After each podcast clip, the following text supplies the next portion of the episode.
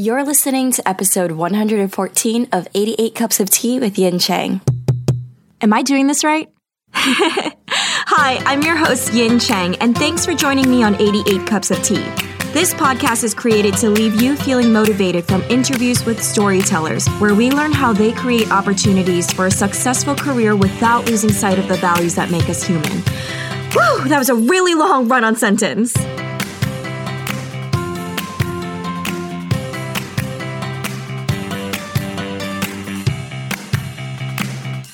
What's up, storytellers? I would love to kick off today's episode by thanking our listeners for taking the time to subscribe to our podcast on iTunes and for also leaving a rating and a review.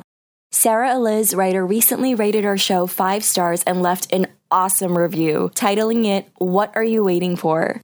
She continued to write If you're a writer and you want to learn more about the craft of writing and the business of publishing and want to be overall inspired, then you found your podcast. Yin has outstanding questions and engaging conversations with authors, illustrators, and industry professionals, and I really appreciate the episode notes with links. Love this podcast. Oh my gosh, Sarah Eliz writer, thank you so much for taking the time out of your day to leave such a thoughtful review. You are wonderful. Before we introduce today's guest, come join us over at facebook.com slash groups slash 88 cups of tea. Our private Facebook community is incredible. The storytellers in our group are so loving and supportive of each other, and we'd really love to welcome you into our conversations that happen on the daily. So come meet us over at facebook.com slash groups slash 88 cups of tea. Now on to today's guest. We have poet, novelist, and essayist Erika L. Sanchez on the show with us. Erika was a Fulbright scholar, CantoMundo Fellowship recipient, and Bread Loaf Scholar. Her debut young adult novel, I Am Not Your Perfect Mexican Daughter, is a New York Times bestseller and was named a finalist for the National Book Award for Young People's Literature. In this episode, Erika walks us through how she pushed through the difficulty of finding a job during the recession. We discuss why it's crucial to live for yourself and to live truthfully. And for writers, we talk about how to alleviate writer's block. Now let's jump right in. Erika, how are you? I'm so excited to have you on the show. I'm doing great, thank you. I mentioned this a little bit before when we were chatting. You got accepted into Randolph College's new MFA program to teach in their creative writing program, and that is so exciting. How are you feeling? I'm really excited. I realized how much I love teaching this semester because I'm teaching here at Princeton and it's just been really incredible and excited to continue doing that in another space. What attracted you to Randolph Colleges? Well, you know, they approached me and I had already seen their lineup before and I was very, very impressed. And they reached out to me and I accepted because it sounds like such an amazing opportunity and I feel like it'll be a lot of fun. I know a lot of the people that are teaching there, so it sounds great. I feel it's going to be your own retreat in a way when you're hanging out with friends too and you know everybody there. So that's going to Yeah, be a super like fun camp. time. it's exactly like a summer camp. And I'm excited for your students and lucky them they get to learn from you. I would love to backtrack. There's like a specific memory that you can share, whether it was like a catalyst that really got you into writing or the love of writing. I know that you do poetry as well. Mm-hmm. Whether that was poetry or freehand writing, whatever memories that you can conjure up, please share with us. I spent a lot of my childhood by myself. I think that's probably why I love to read so much. My parents, they worked in factories and they were exhausted a lot of the time, so they didn't have a lot of energy to really engage us at times. And so I would retreat into books. Also, my older brother, he was like five years older than I was. And so he didn't want to hang out with his little sister. So he needed my stack of books. And I'm glad in a way that that's how my life unfolded because I love reading and I love being alone and thinking about stories and things like that. It makes me really happy. I always loved novels and fiction. I was in sixth grade when I discovered poetry and it just did something to me. It felt an innate calling. I started writing poems at that age. Of course, most of them were bad. and I continued writing poems throughout high school. Some of them were actually pretty good. I have a few copies of some of them. I was known as the weird poet girl with the fishnet stockings and the shaved head. That was kind of my thing. When I was 12 and I discovered that I loved to write poetry, I decided that's what I was going to do. And so ever since then, I've been writing. I feel like you knew your future pretty early on, more than most people. Did you start choosing a track, whether it was in specific classes in college and also schooling? How did that go about? And how was that telling your parents? I know, especially because we're both from immigrant families. Yeah. I see writing as a part of an artistic form, of course. I consider it the arts. I'm so curious about your family's reaction, especially your parents. Did you even tell them that you were going into writing? I always told them that that's what I was going to do. It was perplexing to them. They always worried about how I was going to make a living. That makes sense I grew up fairly poor, and my parents immigrated from Mexico, and they struggled a lot, and they didn't want me to struggle. I understand that completely, but it was the only thing I've ever wanted to do. So I was pretty determined, even if everyone else thought it was unrealistic and kind of silly.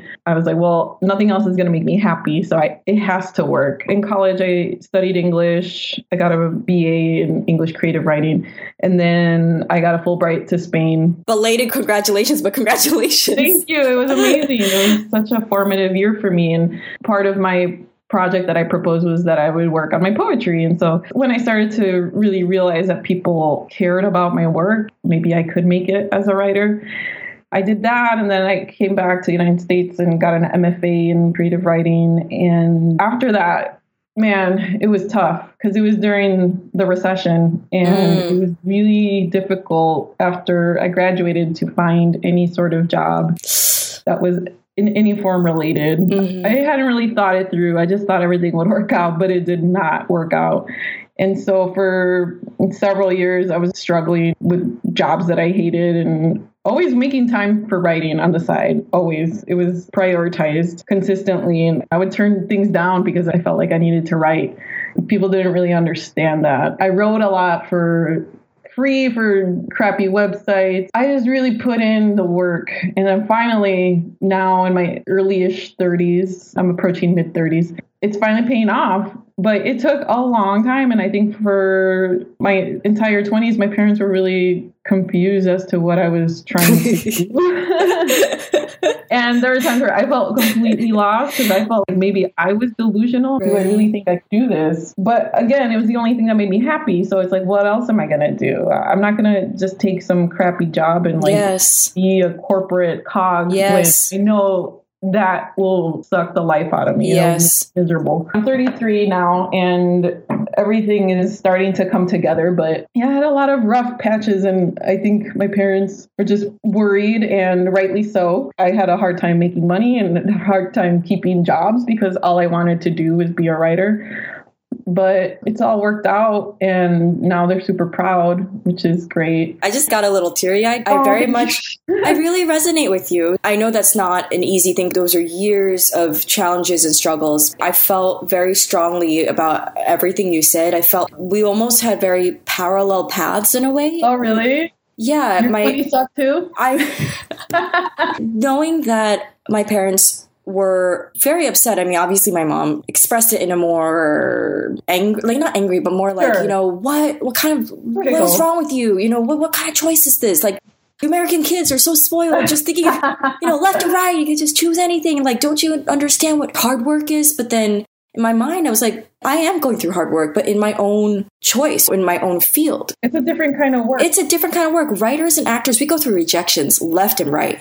Oh my and you God, gotta push yeah. through like nobody's freaking business. When I hear that and I understand, and I get what you're saying. I understand what our parents saying because they worked their ass off. Like my mom was always like, we worked our asses off. I was able to pay myself through tuition. I was able to pay my sister's tuition, blah, blah, blah, blah, blah. And here you are going on with your acting, you know, with your yeah. auditions. You know, it's like, as if la di da. Also with writing. And my mom would say like things that are a bit harsh, but it was out of love for sure. She was so fearful of, like you said, your parents didn't want you to have to go through the struggles, right? Of worrying about paying your bill, about not having a stable income. My mom and my dad are all about stability. That's very much again ingrained in immigrant mentality is mm-hmm. the word stability because they work so hard. They work their asses off night and day so that our generation didn't have to worry too much about that. To see that we chose ourselves to go in a path of instability in their minds is like, what the hell? You just went full circle. What was I working yeah. my ass off for? I think it's a common story for immigrant so, children. Exactly. You don't feel you have the right to, in a sense, do what you want to do then that guilt on top of that's like, damn. I've dealt with a lot of guilt. I'm finally getting rid of it as an adult woman. was, Me too. Yeah. I feel like I'm starting to come around. I hit my 30s recently and I'm just like, okay, this is a choice I made for me personally. And I'm not sure if this is similar, but I had to really force myself to face my decisions that I made and uh, just really very much own it because when you go through this, why go through it with guilt? Because then it's going to slow me down. Right. Go through it's it with all your heart. Too. Yes, it is. And it's just like, why? Might as well rewind the years and choose the path my parents wanted me to if I'm going to live with guilt anyway. Guilt can really right. eat you up and really slow you down from what you're meant to do. And if you're miserable, you're going to make everyone else miserable. Exactly. I know this sounds like a little woo woo, but if people see that light in you when you're doing what you're doing and being so happy, I think that spreads. That's infectious. I think it inspires do. other people I'm so happy to hear that your parents are freaking damn proud right now, which they should yeah. be. That really helps. But also seeing how it brings out a light in you, brings out happiness. It may not always be happiness all the time. You still go through ups and downs no matter who you are, but still you're at a place where you feel good and mostly happy from your accomplishments. Fuck yeah. Why are our parents not happy then? They have no other choice but to be happy and be like, you know what? Yeah. I'm glad my kid pushed against our wishes. My mom says that. She came to visit me here at Princeton and she was just amazed. She's like, I couldn't have imagined this oh, ever. And it was really nice oh to have her see all the work that I've put into my yes. career, to see it manifested, and to have my book in the world. There's a tangible object. And she could see material proof. Yeah, it's been incredible. And I do feel so much happier than I have ever felt before. I feel like I'm doing exactly what I'm meant to do. And I hope to make the world better through writing and guide young people and encourage them. And so I've ever really wanted to do was to have meaningful work and to be rewarded for that. I never decided to be a writer for the riches because that is ridiculous. No one should ever be a writer to get rich because yes. it's like impossible. Agreed, agreed, agreed. I'm very fortunate now that I live comfortably mm-hmm. and I don't have to worry about paying my bills on time. That is an absolute dream. I feel very lucky, but also I have to remember that I worked for it too. Yes, you did. I'm so happy for you. If you don't mind, I would really love if you can unpack a little bit about your experience. You know, when we're talking about immigrant families and immigrant parents and the background, I would love to hear a little bit more about perhaps your parents' experience, you observing and, yeah. and watching them growing up and how that affected you. It's a very distinct experience. It's like a special club. I used to watch TV shows when I was a kid and I'd be like, is that really how families operate? Yes. Because that's not my experience at all. Is that how kids really are allowed to talk to their parents here? I'm like, yeah, wait, what? Because I know not, I'm not. that was not my life at all. No. I wrote the book for that reason because it's an experience that isn't really part of American mainstream narratives. And so I feel like we need to give voice to that. And so when I was growing up, we were pretty poor. My parents worked really hard. I was just a weirdo kid, didn't really fit in anywhere. I saw the women in my family and they were so resilient and so hardworking. But I knew that I did not want to live the way they lived. I don't want to work in a factory. I don't want to have children and like struggle to provide for them. I don't want to be in a marriage that is unfulfilling. I want to travel. I want to do all these things. And so nothing in my life suggested that this was even possible. I never saw any sort of example. I decided that that's what I was going to do. It was very challenging because when you have no model, how do you figure it out? I didn't have any role models when I was growing up. I love my family and they were super hardworking, but I really didn't want to live like that. I could just imagine a lot of headbutting, and I'm not sure if that happened eh, with you growing up in your family, but I know for me, I have a lot of headbutting. Oh, it's completely true. for listeners who are listening in, and Erika is the author of I Am Not Your Perfect Mexican Daughter. Your main character, Julia, she is very outspoken and she speaks her mind, which is what I love about her. And I imagine that you may have pulled some of that from your own experience. And reading that, I'm like, okay, if this is what I understand from parts of Julia's world and perspective. I can only assume that you had some headbutting growing up with your family where, you know, like you said, traveling. You want to do some traveling and stuff like that. I can see how maybe parents could think who haven't really had that chance to traveled to think, oh gosh, that's dangerous. You know, especially a woman in the world, it's dangerous. How much of that affected your actual personal dynamic and relationship with your parents? Because I do know sometimes when you go through arguments, you get stronger and closer. Maybe that's more so with friends and friendships, but yeah. how did that affect you and your personal ties with your mom and dad, especially when you see the world differently because their own experiences are pulled from something totally different from yours. Yeah. Yeah, no, we, we had a really difficult relationship. Mostly me and my mom did. It was very strained. I was in some ways like Julia, very outspoken, kind of snarky, unfortunately. Also, I, I lacked the maturity to really understand where my mom was coming from and so that's something that I could understand now. Mm, mm-hmm. Um, that you know she came from a different time and a, a, very different place, and a lot of the things that she did was out of love. She was just trying to protect me, but I felt like she was trying to control me at, at the time. We were not friends. Like I said, TV shows about yes. white families and yeah. the mom and daughter are, are, friends. That doesn't make sense to me. I'm like, what? I can't even wrap my mind around it. That was not how I lived. All we did was bicker. I was very Americanized, had all these crazy ideas according to them. But now there's a very different relationship. There's a mutual respect. It's nice to be able to get to that point because for many years, all we did was argue with each other. I think when you get yeah. to that place, it just feels like, oh, okay, this is what it means to be adulting, huh? Yeah. I mean, in terms of traveling and like living on my own, that's not something that Mexican girls do. That's unheard of. You don't live by yourself just because you want to. You live with your parents and you get married and you're never alone. I didn't want that. I wanted to be alone. I wanted to make mistakes. I wanted to discover things and be independent. That was pretty confusing to my family. They were like, well, why would you want to do that? Like, why would you want to move to a different country? Why would you go to grad school in a different state. I didn't want the protection of my family. I, I wanted to be on my own, and that isn't really acceptable a lot of the time in traditional Mexican culture. You really broke through some barriers at home. I'm not sure if you have younger siblings or maybe younger female cousins, if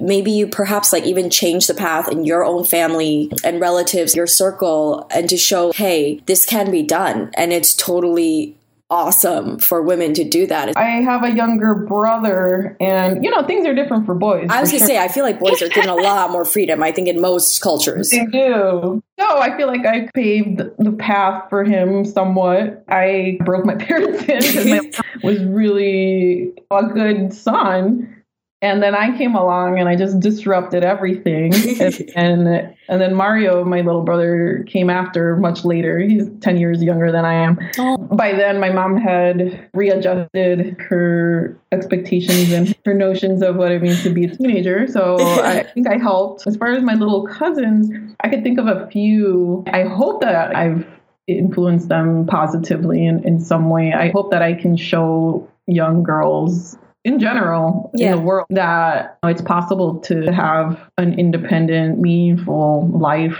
and to like yourself in the process because I don't think we're often allowed to like ourselves, yeah. unfortunately. It takes a lot of work and I think it's worth it.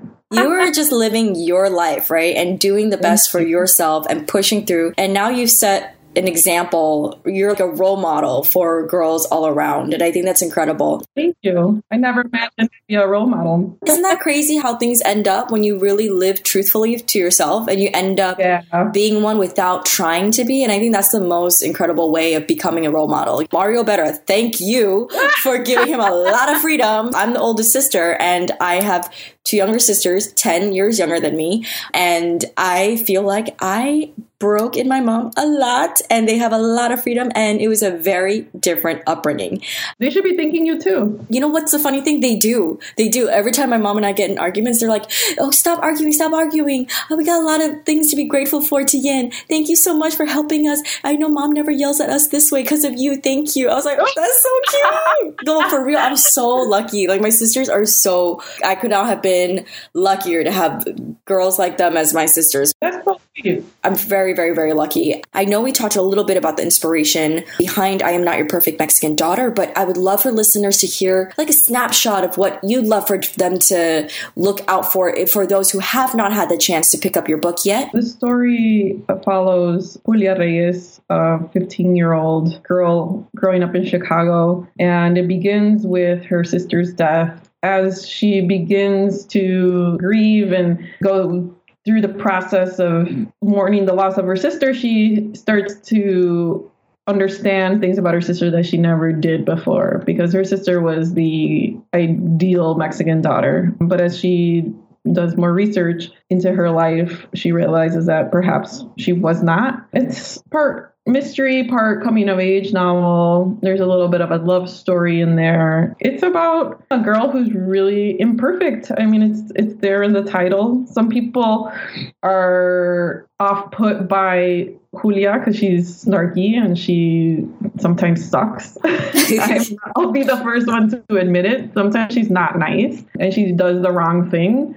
But I think it's important to portray a complex girl of color, we're not always going to be model minorities. We're not going to be feminist role models necessarily. People fuck up and people do the wrong thing but also people are they're trying their best at times. And so she's doing the best with what she has been given. A lot of people could relate to that. I didn't want a character who is virtuous because i thought that was boring. I wouldn't want to read that book. I think only conflict is interesting. And so i wanted her to be flawed and rough around the edges but also smart and in some ways empathetic. And I created the book that I wanted to read as a kid. What you were saying about Julia, I was like, well, I think she's mostly awesome. I love that she just says what she means and stands up. I think there's more characters that are like that coming out now, which I'm so thankful for, but we still need more characters like Julia. I do think it's a more realistic version of how teenagers can be overall. Yeah we're selfish as teenagers. Yeah, and why not? That's rite of passage, you know what I mean? That's how you become a teenager, that you know that you went through a teenage phase. Yeah. I was rebellious as fuck. Like, I was the worst high school student ever. Me like, too. I was awful. I'm pretty sure you were not close to getting expelled. Wow. Oh, goodness. Tell me about that. It was some crazy shit. I was always cutting, getting in detention. It was just really bad. My mom was so pissed and so stressed. I feel so bad for her now. She still holds it against me till this day. Oh, wow. But you know what? I'm like, that is so natural for most teenagers. Unless you're locked up in some really strict household. Well, I guess maybe it's because I was from a really strict household. That's why I rebelled. Yeah. But, yeah. you know, I feel usually I see the calm kids that I grew up with are usually the ones who have a lot of freedom. Yeah. They don't care for it. I can have it anytime. Why even rebel for it? They didn't need to feel like they needed to shake up their routine on the daily. I needed to shake up my routine because I was bored as hell and just so. Bored too. It was a lot of struggle too. I was struggling with a lot of issues when I was in high school and middle school as well. So I needed to find some sort of outlet. And I think that was my way of having an outlet. And I think Julia, I think she's awesome. I think she's real and I think she's refreshing. Thank you. a lot of affection for her, even though she's fucked up. And but you know, every character in the book is fucked up, and I think everyone who is alive is fucked up. That's what makes people beautiful, right? Right. The imperfections, I think, and I think there's just an issue when, especially cultures, stress too much on the importance of, like you're talking about perfection, especially for mm-hmm. women and Exactly. young young women at that who feel like they need to speak to people or at least role models around them that can allow them to see what their potential is and what is capable instead of being so structured in what other people think makes a perfect woman or a perfect young woman. It just frustrates me because Asian culture too, growing up hearing, you know, girls shouldn't have this, specifically my dad's side of the family, they're like, my God, Yin's eyes are so small. You should think about having her get eye surgery to get double Oh eye surgery, get it bigger. Her hands are too rough. Why is she washing dishes without gloves? She should wash dishes and help out with Oh, with Jesus. gloves because no one's going to marry her because her hands are they're not beautiful. I'm like, what? This is my dad's side though. Very traditional That's- uh, Taiwanese thinking. It just is so ridiculous. But my mom's side is opposite. It's weird. It's kind of ironic because I have to say the reason why they're so open is because of the Western influence Oh yeah. that also brings about its own problems too in its own way. But in that circumstance, I was grateful that my mom and my aunts grew up under the British ruling system in Malaysia. So they're traveled and all that stuff. My dad's side is not. So it's very polar opposites and being able to see night and day. It's tough, like the idea of perfect and what's imperfect. A young woman at a book signing came up to me. She was in her 20s and she's like, What advice would you give to someone like me? And my advice was stop trying to please everyone. Thank you very much. Just because you're going to be miserable. Like it's yes. not possible. Everyone, yes. people are going to have opinions about you no matter what. No matter what you do, people are going to disapprove. Live for yourself. Yes, I agree with that. Thank you so much. I mean, hello, look at what you did and look at all your accomplishments, not just career wise, but personally. It's a huge accomplishment. You were able to go up against hundreds of years of what was expected. Yeah. It's insane and it's very admirable. I want to say I can imagine, but honestly, I can't. I'm not in your specific shoes. I've never lived with your experiences, but from what I can only imagine from my own experiences, I can only try to imagine how difficult it was. Sounds like you've done similar things, so you, you do know to live a life that no one else agrees with, to be the person that you are despite all the disapproval you get from the whole entire world. Not only were you up against what the ideas of a perfect daughter are, but also choosing the life as an artist is what most people, doesn't matter what culture we're from, most people are not cool with it. Most parents, I mean. Before we wrap it up, I better make sure we tap on more about your book and writing sure. overall. The majority of the listeners on this show, a lot of them, whether they just got literary agents or they're in the process process of finishing their manuscript. No matter what process we're at, everyone can agree there's always going to be ups and downs. And when the downs oh, yeah. are really down, a lot of listeners do bump into writer's block. I was just wondering, is this something that you bump into or is this something you believe in? I know some authors, I was surprised, don't believe in writer's block, but for you personally, have you run into it? And is this something that you see as writer's block? And if you do, how do you get through it? I don't experience it because I feel my whole life revolves around writing in some form or other. And so if I am unable to write, then I go on a run or I look at art or I go to a dance performance or I watch a documentary or I read. And so for me, that's part of the work. I'm not physically writing, but I am engaging my imagination. As a result of whatever activity I do, I come up with one small idea or an image and I put that in my notebook for me, that's worthwhile. I don't believe that you could stare at your computer for days and not know what to write. That doesn't make sense to me. okay. If you're stuck, go do something. Yeah. Go draw a picture. I don't know. Engage, in the world and get your creative juices flowing. Read a book. My advice to writers is to read more than you write because why would you be a writer otherwise? Like if you didn't love to read, you have to love to read. And I think that's where I get most of my ideas. I think writing is an ongoing conversation with writers of the past and writers of the future. And so I think it's ongoing. I think it's boundless. I don't think you need to see it as writer's block. Think of it as something that's momentary and that you could adjust. I like that. That's really helpful. I think always having a perspective and a mental shift can really change and remove a lot of situations that might be holding people back. I think that's very, very helpful what you said. And also, I would love to know about your thoughts on first drafts and the revision process because I know there's a lot of listeners, especially in our private Facebook community, they usually talk about how it's tough seeing your first draft. They're like, holy shit, this is the worst thing I've ever fucking written. I don't even know if there's hope with this draft. But then I chat with some authors and they're like, you know what? The first draft's supposed to be crappy. And honestly, you start seeing the light at the end of the tunnel when you go through that revision process.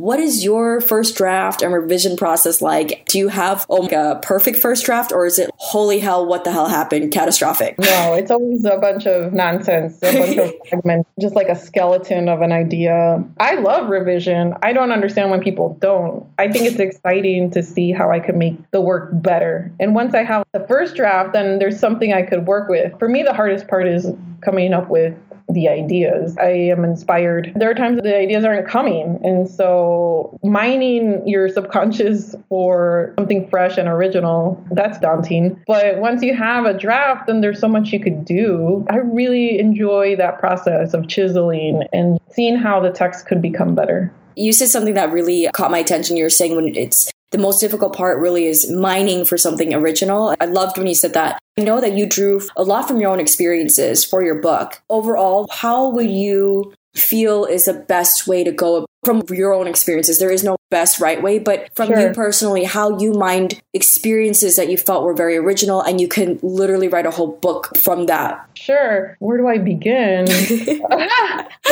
it's very much fictional. Like I never had a sister who died. Mm-hmm. Some people just assume that that's what happened to me, but it's not. I, I made that up entirely. Some experiences were based on reality, others were completely fictionalized. Wanted to let the story go where it needed to go rather than to make it into something that it, it wasn't meant to be. I allowed a lot of time to write it. I took start to publication. It was about five years, and I did a lot of daydreaming and you know going on walks and I went to certain places that I wanted to include in my book. There's a park that's in the book, and and as I was taking a walk there one day, I had this idea for a scene, and I think you just need to let your imagination roam, and I think you should surprise yourself.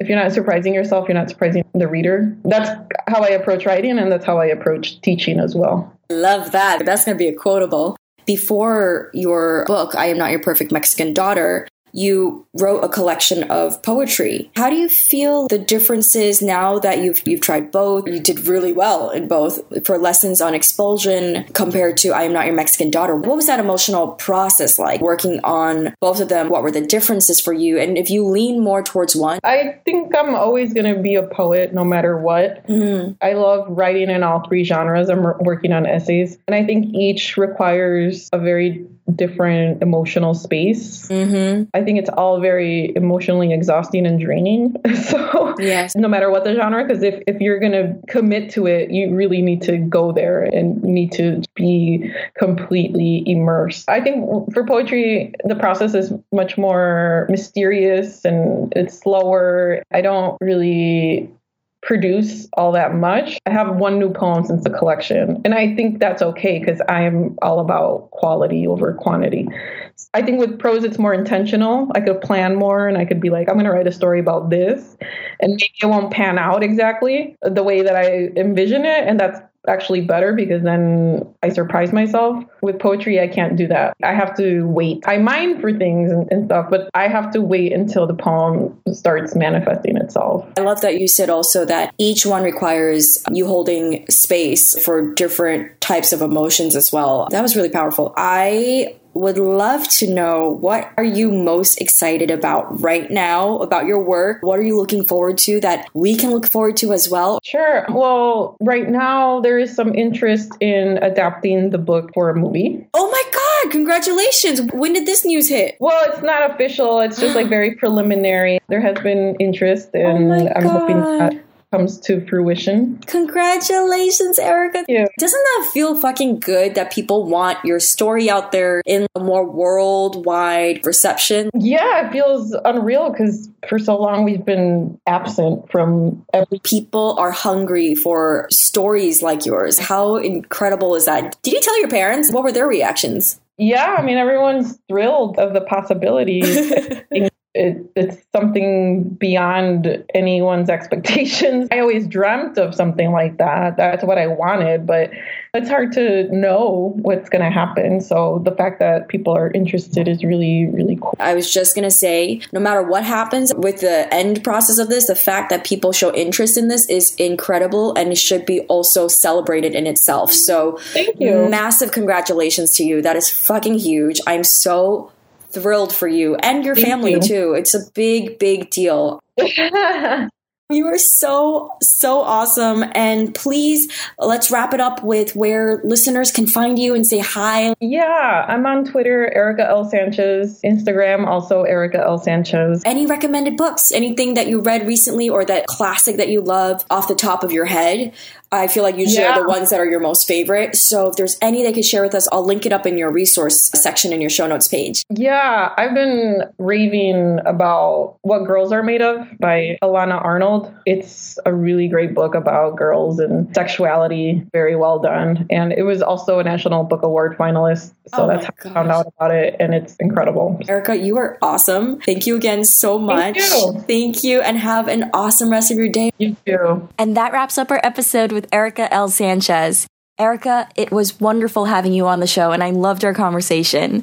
The storytellers, thank you so much for hanging out and listening in as always. Please say hi to Erika on Twitter at Erika L. Sanchez and head over to her show notes page at 88cupsoftea.com slash podcast slash Erika dash L dash Sanchez. If you enjoyed today's episode or if it helped you in any way, I would love to ask for your support in taking a moment to subscribe to 88 Cups of Tea on iTunes and please leave a rating and a review. Producing a podcast takes a lot of time, and we put a lot of heart and soul into making 88 Cups of Tea the best that it can be. When you take those specific actions of subscribing, leaving a rating, and a review, that really helps our show become more visible to new listeners who haven't heard of us before, and we're really trying to get the word out about our podcast. Thank you so much in advance for helping us grow our community. Don't forget to join our private Facebook group if you want to hang out with fellow writers and listeners from 88 Cups of Tea. I'm so excited to see you in there. You can find us at facebook.com slash groups slash 88 Cups of Tea. Have a wonderful and super productive rest of your week, and I'll catch you next Thursday. Hey guys, it's me again. Thanks so much for listening in on 88 Cups of Tea. Go create something magical today, and I'll catch you in the next episode. Bye.